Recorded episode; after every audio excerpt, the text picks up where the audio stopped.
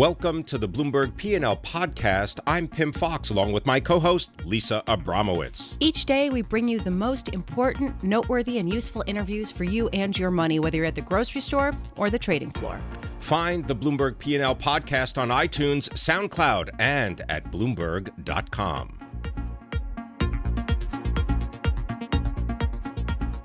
A big question, Pim, ever since Donald Trump's election uh, about bank regulation and just how much it would get rolled back. Well, to answer some of those questions or possibly give us some insight, uh, Silla Brush, a Bloomberg News reporter covering regulation, wrote a story uh, with the headline, Trump may save banks billions by disrupting global rules. We want to bring in Silla Brush himself to explain which rules are at greatest risk of getting rolled back. Silla, thanks for joining us. Great to be with you. So what do you think is most at risk? Which provisions uh, are most at risk to get rolled back to give banks more leeway at this point?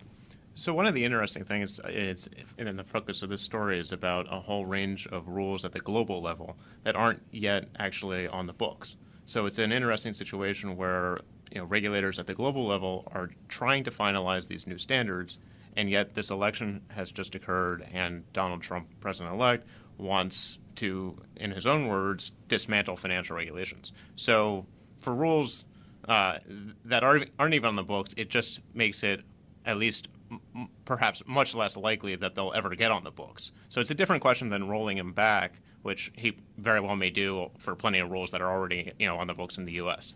Can you describe some of the controversial rules and what they might do to uh, the bank stocks and to their ability to generate profits? So some of these rules that, that regulators have been spending the better part of the year at the global level trying to, to finish off are, you know, restrictions on banks' ability to use their own internal models to basically decide how risky various types of loans, corporate corporate securities, bonds, and other uh, assets on their books are. And these are very complicated models, but they, they're basically used to determine how much capital banks have.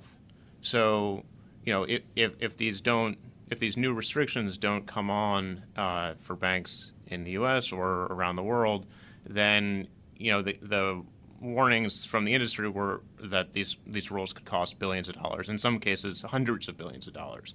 And they were generally going to be softened uh, over the, they were getting softened over the course of the year.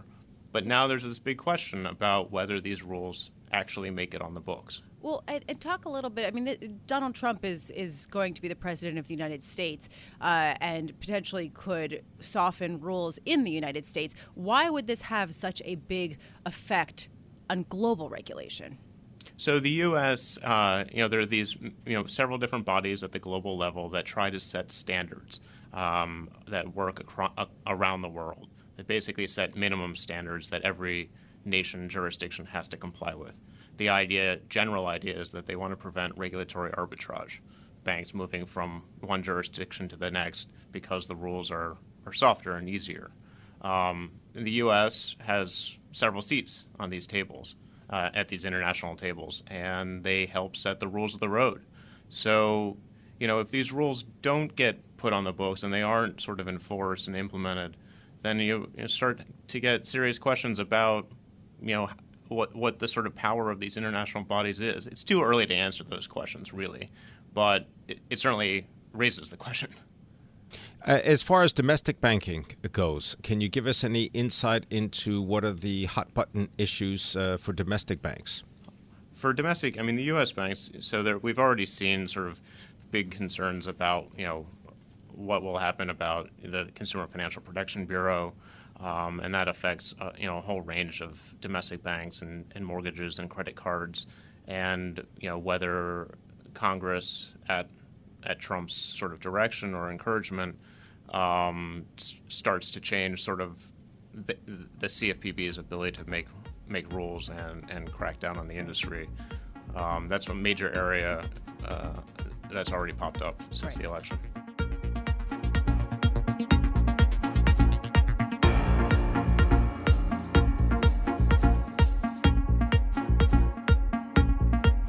It is a bond bloodbath out there. Will this continue, or is this the time when we finally see yields peak and then stabilize? To answer that question, I want to bring in Eric Stein, co-director of Global Fixed Income at Eaton Vance. Uh, Eric, thank you so much for joining us. What, what do you think? Is this is this the start of a larger trend, a larger bond sell-off, or are we going to hit some kind of equilibrium here where yields stabilize? Uh, you know, I think it, it certainly could be the, the start uh, of a larger sell-off. You know, do I expect to see you know, the sell-off like we've had basically you know every day? You know, we had the bond market uh, effectively closed on Friday uh, for the Veterans Day holiday, so we've really only had three trading days post the election. We've seen a significant sell-off uh, all of those days. Really, a significant sell-off in the bond market since just about the time uh, that that uh, President-elect now Trump gave his speech about three a.m. Uh, Tuesday evening going into to Wednesday morning. So I think most of the sell-off, though, has been an increase in inflation expectations. If you take nominal treasuries and break them between inflation expectations and real rates, there's been some increase on the real rate. A lot of it's also been an increase of inflation expectations. What are you advising clients to do? Just sit tight and wait and see what happens, or is this the time if you got if you have gains in the bond market, take the gain and wait for a better time? You know, I'm somewhat biased, but, you know, here at Eaton Vance, we do run a number of flexible portfolios. So our global macro strategy, our short duration strategic income fund, funds that can short, funds that can profit from higher rates or a stronger U S dollar or higher inflation expectations. I think, you know, if you think broadly in markets, you know, we've had declining interest rates. Um, you know, we had inflation expectations that got to very low levels. Now, those were picking up even ahead of the election, but I think it's, you know, we may be in for a very different bond market, given that we're certainly going to have a larger fiscal response uh, that should lead to higher inflation. Whether or not leads to higher growth, I think, is still to be determined. Um, but I think, you know, potentially uh, there is higher growth uh, if we get some stuff on the tax and regulatory side, uh, along with some targeted um, infrastructure spending. And so if we're in a new growth and inflation paradigm, we should be in a new interest rate and inflation expectations paradigm as well. Okay, so Eric, since you have a flexible mandate, you can go in and buy uh, at this point. At what point do you buy a thirty-year bond at uh, three percent yield? Uh, yeah, I want to. I want to see it keep backing up from here, to be honest, or see you know a change in what people are expecting in terms of the, the, the fiscal stimulus um, uh, that we're that we you know may be getting next year. I well, mean, I guess, how, how do you even plan though? How do you? How well, do we even? If, we have no facts, right? Yeah, so, well, like... exactly. So to, to me, you know, when this election occurred, that was, that was certainly surprising. The way I thought about it was, look, the distribution of outcomes has widened. So if you said you know, if we if if Hillary Clinton had been elected and we kind of have a continuity. Uh, continuation, I should say, of the same policies, then we'd probably be in this kind of muddle through one and a half, two percent. Not terrible, but not certainly not great growth environment. Now with uh, President-elect Trump now uh, being the, the, ready to take over beginning in, in January of seventeen, to me the distribution's wider. If we get to massive amounts of protectionism, uh, that's that's probably a higher probability of a recession than we would have had, uh, frankly, under a Hillary Clinton administration. However, if we get tax and regulatory reform and some targeted infrastructure Infrastructure spending, that's significantly higher probability of two and a half, three percent uh, type growth. And I think the way the market's looking at it, and I think this is correct, is we're going to get more of the tax, regulatory, and fiscal side. The protectionism side, it's still to be determined. So I certainly agree with the tone of your question. No one really knows, but I'd say right now the distribution of outcomes is certainly a lot wider than, than let's say, what it was uh, a week ago pre-election. Eric, do you think that the increase in yields will have any effect on bond issuance by corporate borrowers?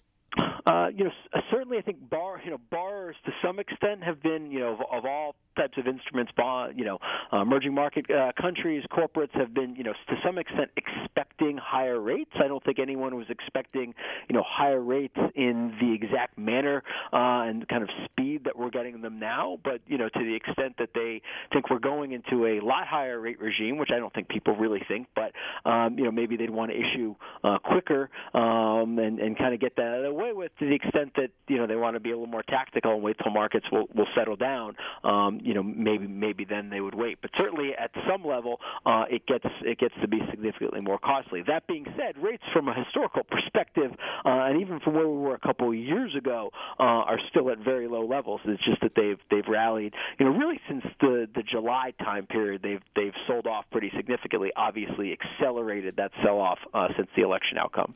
Eric, we've seen a lot of bonds sell off. We've seen uh, investment grade corporate bonds. We've seen emerging markets debt and, of course, treasuries. Which asset class within fixed income do you think is the most dangerous right now? Mo- most dangerous? Uh, it's it's to me probably uh, it's probably still to some extent treasuries, um, just because of nominal treasuries, I should say. I, I like tips. Uh, I think tips are, are good places to be if you do them on a, if you buy them on a treasury hedge basis. Uh, I think you know U S Treasuries, to the extent you know as I said earlier, we're gonna we likely are gonna have higher inflation. We're gonna have more fiscal uh, easing, which is you know whether it comes from taxes or spending, or likely some combination of both. That means more issuance. And so more issuance should weigh on the Treasury market. And if we get more economic growth, which I think is certainly not a given, but the potential for being in a higher growth regime uh, certainly exists, um, you know, then those are three bad things. More growth, more issuance, and more inflation are all bad for nominal holders of, of U S Treasuries. I wonder if you could speak to the issue of high-yield debt. There's been a big sell-off just looking at the iShares iBox uh, high-yield E T F.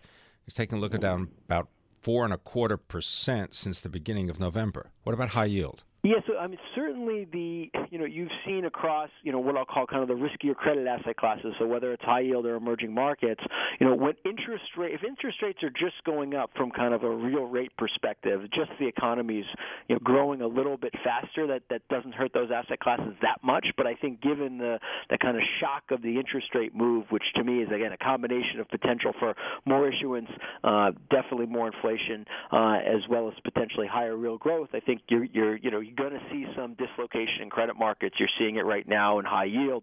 Uh, you're see it, seeing it in emerging markets as well. So I think you know at some point there's certainly going to be opportunities uh, in those asset classes, uh, whether on an absolute ba- uh, you know kind of standpoint or kind of relative to, to U S. Treasuries. So uh, real quick, what do you think is the best bet right now?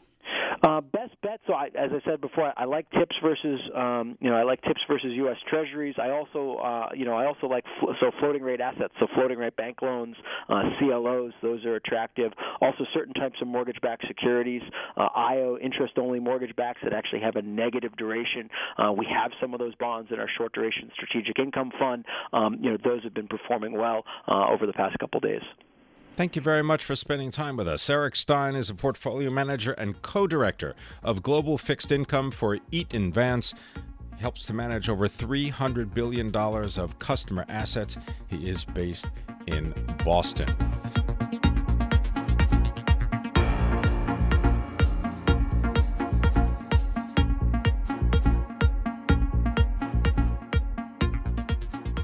Samsung Electronics. It wants to get into your car, and it's spending eight billion dollars to do so. It has agreed to buy Harman International Industries. And here to tell us more is Alex Sherman, Bloomberg's Mergers and Acquisitions and Deals reporter. Alex Sherman, always a pleasure. Tell us about this uh, recently announced deal to buy Harman International. I mean, I know we keep talking about the car, but is Harman just, uh, uh, you know, about automobiles, or it is Is it also about audio? Yeah, so I mean, if you think back, you know, a few years now, maybe even decades ago, Harman was all about audio. Uh, the, the, the J B L. For right? sure. Audio home system, uh, home audio systems. Harman Kardon, yes. Exactly. Uh, it has gotten, recently it has moved much more into the connected car area, and that's for sure why Samsung made this deal. Uh, I, you know, I, obviously everybody knows Samsung for mobile phones. People might be surprised that uh, they own about half of uh, memory chips in cars, so they're already there to some degree. Uh, and I feel like Samsung must have made the decision that if they really want to get into, uh, you know, audio and and and sort of full-on connected car. Uh, acquiring Harman was the way to do it, because this game's all about scale. They realize they're probably going to have to compete against Apple in the next decade or so. Apple has sort of gone back and forth with about how they want to get into the car. It seems like they're going to do something, whether that means an acquisition or go it alone, still to be determined. Um, but this is a way for Samsung to sort of be a first mover here. Uh, so, you know, it's a fairly big price tag, eight billion dollars. From my understanding on reporting on this, Uh, there were some other potential buyers out there. Um, we don't know who they are yet, so I will try to keep doing reporting, and if we can get a little bit more clarity on who they might be. They are likely to be other large tech companies, because more of the auto guys uh, eight billion dollars is a bit rich. Well, okay, so Samsung is a South Korean company and Harman is a U S company based in Stamford, Connecticut, which raises the question that you addressed in another story uh, that you co-authored with Jonathan Browning, uh, looking at how some Chinese companies are getting advice to pump the brakes on potential deals in the U S. Uh, in other words, wait, take your time, see what uh, President-elect uh, Donald Trump's policies are before making a move. Can you tell us a little more about that? Yeah. Uh, so uh, I've spent the last, uh, the latter part of last week talking to deal makers and simply asking them a straight up question. You know, what does the Donald Trump election mean for this inbound Chinese to U S specifically, uh, you know, over the next four years or so? Which we should say has been going gangbusters. So that's sort of why I asked it. So volume for Chinese M and A inbound to the United States is up like thirty percent over last year. It really was uh, getting off to sort of a rocking start at the beginning of the year. Um, and obviously, there, like it, it, doesn't, it doesn't take a rocket scientist to think that maybe this may slow down considering how outspoken Trump has been uh, about basically curbing uh businesses leaving the United States and going to China. And that's exactly what would happen in many of these cases if China, if the China was to come in and buy a U S target. At least some of that business, you'd have to think, uh, would be rerouted to China. So my answer was sort of split. Uh, I had at least three uh advisors um to deals, meaning bankers or lawyers, tell me that they are advising their clients to pump the brakes and say, well, we don't really know what this means yet, but you'd be wise to at least figure out what it means before moving ahead with some large U S acquisitions. I had several other deal makers tell me that, no, you know, it's sort of industry specific maybe, but we are not seeing a slowdown yet. Uh, Chinese buyers still want to get into the U S. They have a lot of money to spend.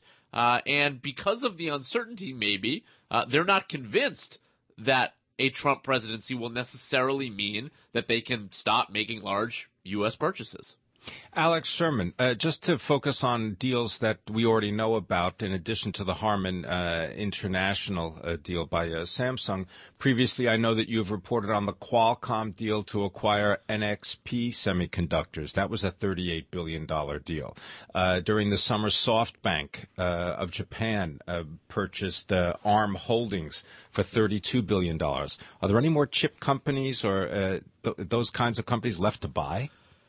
Well, the world is getting smaller, but I would say the short answer is yes. I still continue to hear that sort of everyone is talking to everyone in chip land. This is something that was enormous in twenty fifteen. It has continued on to twenty sixteen.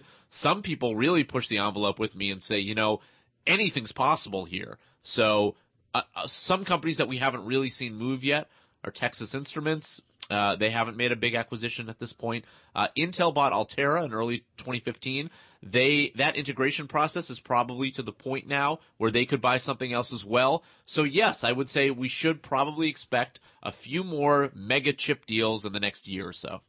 Alex Sherman, thank you so much for being with us. Alex Sherman of Bloomberg News on the latest mergers as well as the conundrum of what Chinese companies should do in light of the Trump presidency.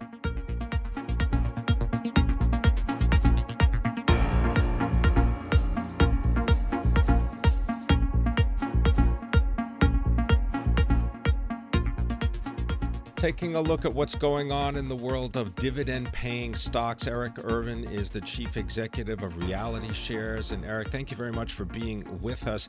Dividend-paying stocks have been very popular with investors because bond yields have been so historically low. What is their outlook now? Yeah, well, I think it's important to distinguish between, first of all, dividend-paying stocks that are focused on yield and dividend-paying stocks that are focused on growth, because that's been a tale of two markets indeed. The the high-yielding stocks have been single best-performing sectors uh, or segment of the U S stock market since since the first part of the year all the way through the end of the third quarter. And now they're almost the single worst performing segment of the of the S and P five hundred. Wait, wait, just, just back up. Can you explain the difference? I mean, basically you're talking about uh, the dividend uh, paying stocks like utilities or things that are just steady as you go versus the dividend paying stocks that are dependent on um, the more you sort of, uh, the more the economy grows, the bigger the dividend will be that you'll pay. I mean, you're basically putting those into two different categories, correct? Yeah, exactly. Like think of, um, I think it's perfect to point out utility. So, so take a utility who's not really growing their earnings. They've they've got their user base, they've got their their customers. They're not really raising prices. They're just focused on continuing to maintain the business and maintain the income. So that business is going to pay out a high portion of its income in the form of a dividend, and it's going to be fairly stable. Maybe the yield is as high as three and a half, four percent in that category. Now contrast that with say a Starbucks, who is growing its earnings, growing its business, and not quite paying out as much of those earnings in the form of a dividend, but still paying a nice dividend, maybe one, one and a half to two percent. Starbucks is going to be growing its dividend over time versus that utility company, which is just going to maintain a stable dividend. Yeah, but having said that, that the idea that Starbucks and other companies will grow the dividend, that's as much a hope and a prayer as it is a contract enforceable payment on a bond, correct? Yeah, exactly. And and so welcome to the investment universe, right? Every, everything is really comes down to, do you believe this company is going to continue to do better in the future based on really what, what we value most, which is earnings growth? So can they grow their earnings in the future? If they can, likely that dividend will follow. And that's the same equation or question everyone asks, even if they're investing in the S and P five hundred index fund, is can companies in the S and P five hundred grow their earnings?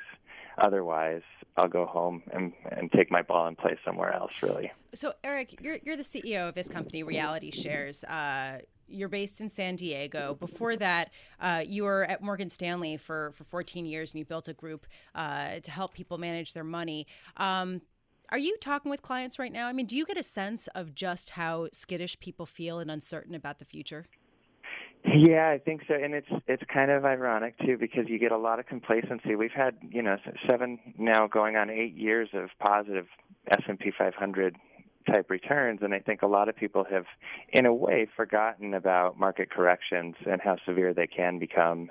It's um You know, we all have short-term memories when it comes to that. But well, well just to that point, I mean, it, it's sort of, I've got to say, I've been very confused as bonds sell off and stocks rally. At what point are people who are investing in, to your point, the dividend-paying stocks or even just stocks broadly going to say, you know what, we're worried about losses again. We're going to go back to bonds. They're paying a little bit more. At least we can earn something. Well, I think you've already started to see that, especially with these high yielders. Like utility sector was the single best performing sector up until end of September, it, up almost sixteen percent, I think, at the high there in September, just on a year-to-date basis, not exactly your grandma's utility stock, right? And now they're only up about six percent on the year. So they've already given up nearly ten percent. That's like three and a half years of dividends wiped out in, in the course of just two months. So I think that's the um, that's the start of of that kind of flood out of these high yielding stocks and into, say, the bond market. Now that's not happening in the, the growth those dividend growers because those were basically ignored for the first part of the year, just barely keeping up with the S and P five hundred. And now all of a sudden the industrials, the consumer discretionary stocks, those are the ones that are really moving kind of post-election here.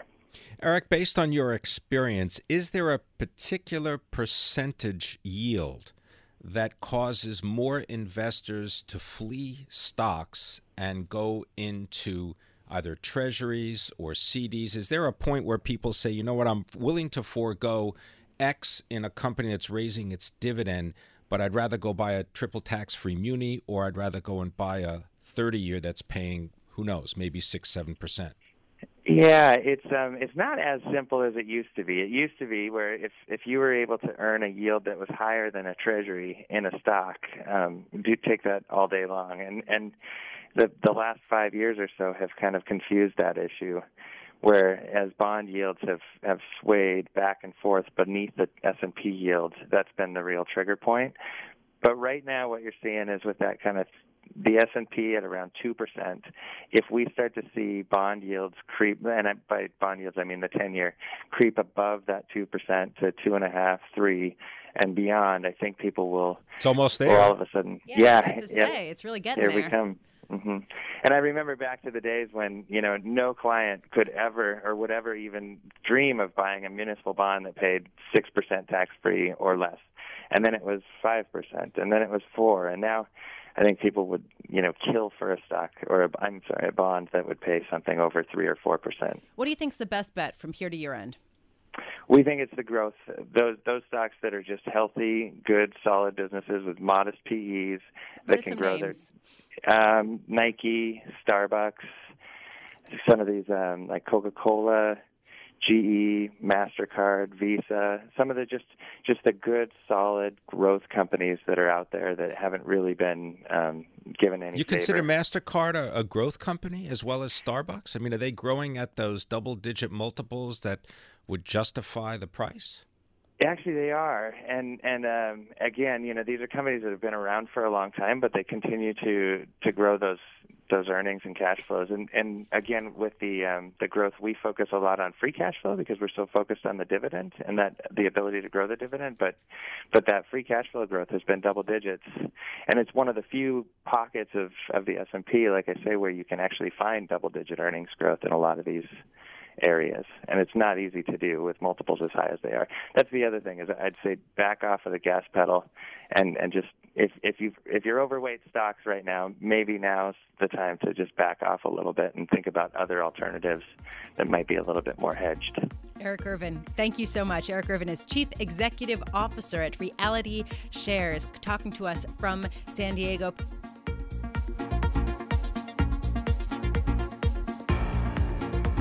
Thanks for listening to the Bloomberg P and L Podcast. You can subscribe and listen to interviews at iTunes, SoundCloud, or whatever podcast platform you prefer. I'm Pim Fox. I'm out there on Twitter at Pim Fox. I'm out there on Twitter at Lisa Abramowitz one. Before the podcast, you can always catch us worldwide on Bloomberg Radio.